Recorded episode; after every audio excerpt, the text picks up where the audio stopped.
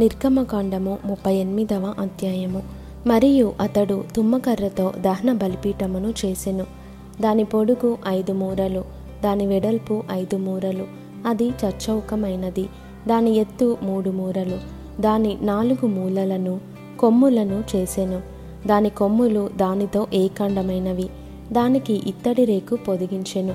అతడు ఆ బలిపీఠ సంబంధమైన ఉపకరణములన్నిటినీ అనగా దాని బిందెలను దాని గరిటెలను దాని గిన్నెలను దాని ముండ్లను దాని అగ్నిపాత్రలను చేసెను. దాని ఉపకరణములన్నిటినీ ఇత్తడితో చేసెను.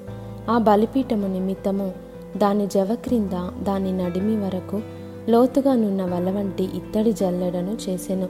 మరియు అతడు ఆ ఇత్తడి జల్లెడ యొక్క నాలుగు మూలలలో దాని మోతకర్రలుండు నాలుగు ఉంగరములను పోతపోసెను.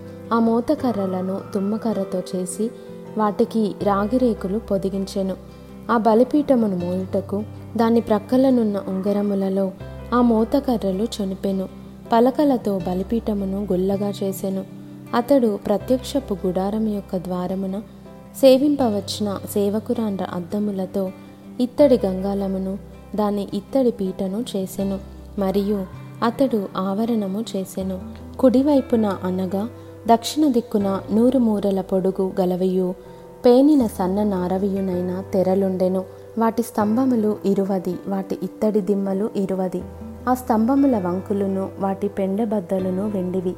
ఉత్తర దిక్కుననున్న తెరలు నూరు మూరలవి వాటి స్తంభములు ఇరువది వాటి ఇత్తడి దిమ్మలు ఇరువది.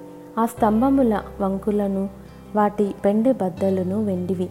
పడమటి దిక్కున తెరలు ఏబది మూరలవి. వాటి స్తంభములు పది వాటి దిమ్మలు పది. ఆ స్తంభముల వంకులను వాటి పెండె బద్దలను వెండివి.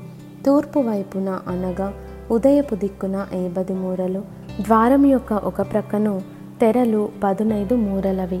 వాటి స్తంభములు మూడు వాటి దిమ్మలు మూడు. అట్లు రెండవ ప్రక్కను అనగా ఇరు ప్రక్కలను ఆవరణ ద్వారమునకు పదునైదు మూరల తెరలు ఉండెను. వాటి స్తంభములు మూడు వాటి దిమ్మలు మూడు.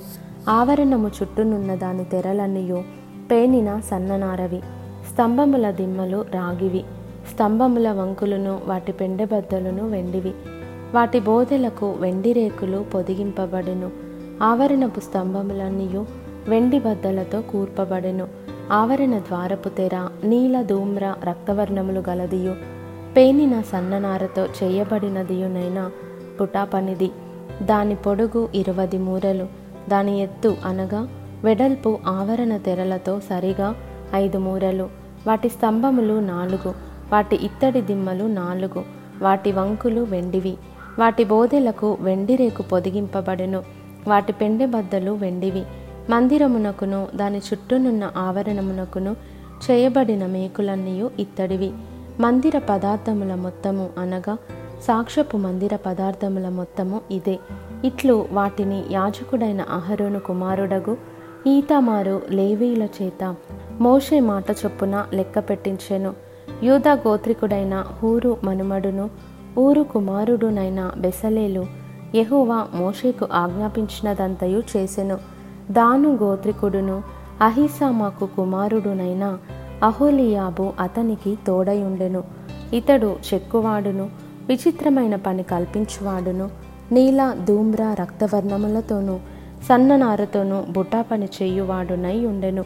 పరిశుద్ధ స్థల విషయమైన పని అంతటిలోనూ పని కొరకు వ్యయపరచబడిన బంగారమంతయు అనగా ప్రతిష్ఠింపబడిన బంగారు పరిశుద్ధ స్థలపు తులము చొప్పున నూట పదహారు మనుగుల ఐదు వందల ముప్పది తులములు సమాజములో చేరిన వారి వెండి పరిశుద్ధ స్థలపు తులము చొప్పున నాలుగు వందల మనుగుల వెయ్యిన్ని ఐదు వందల డెబ్బది ఐదు తులములు.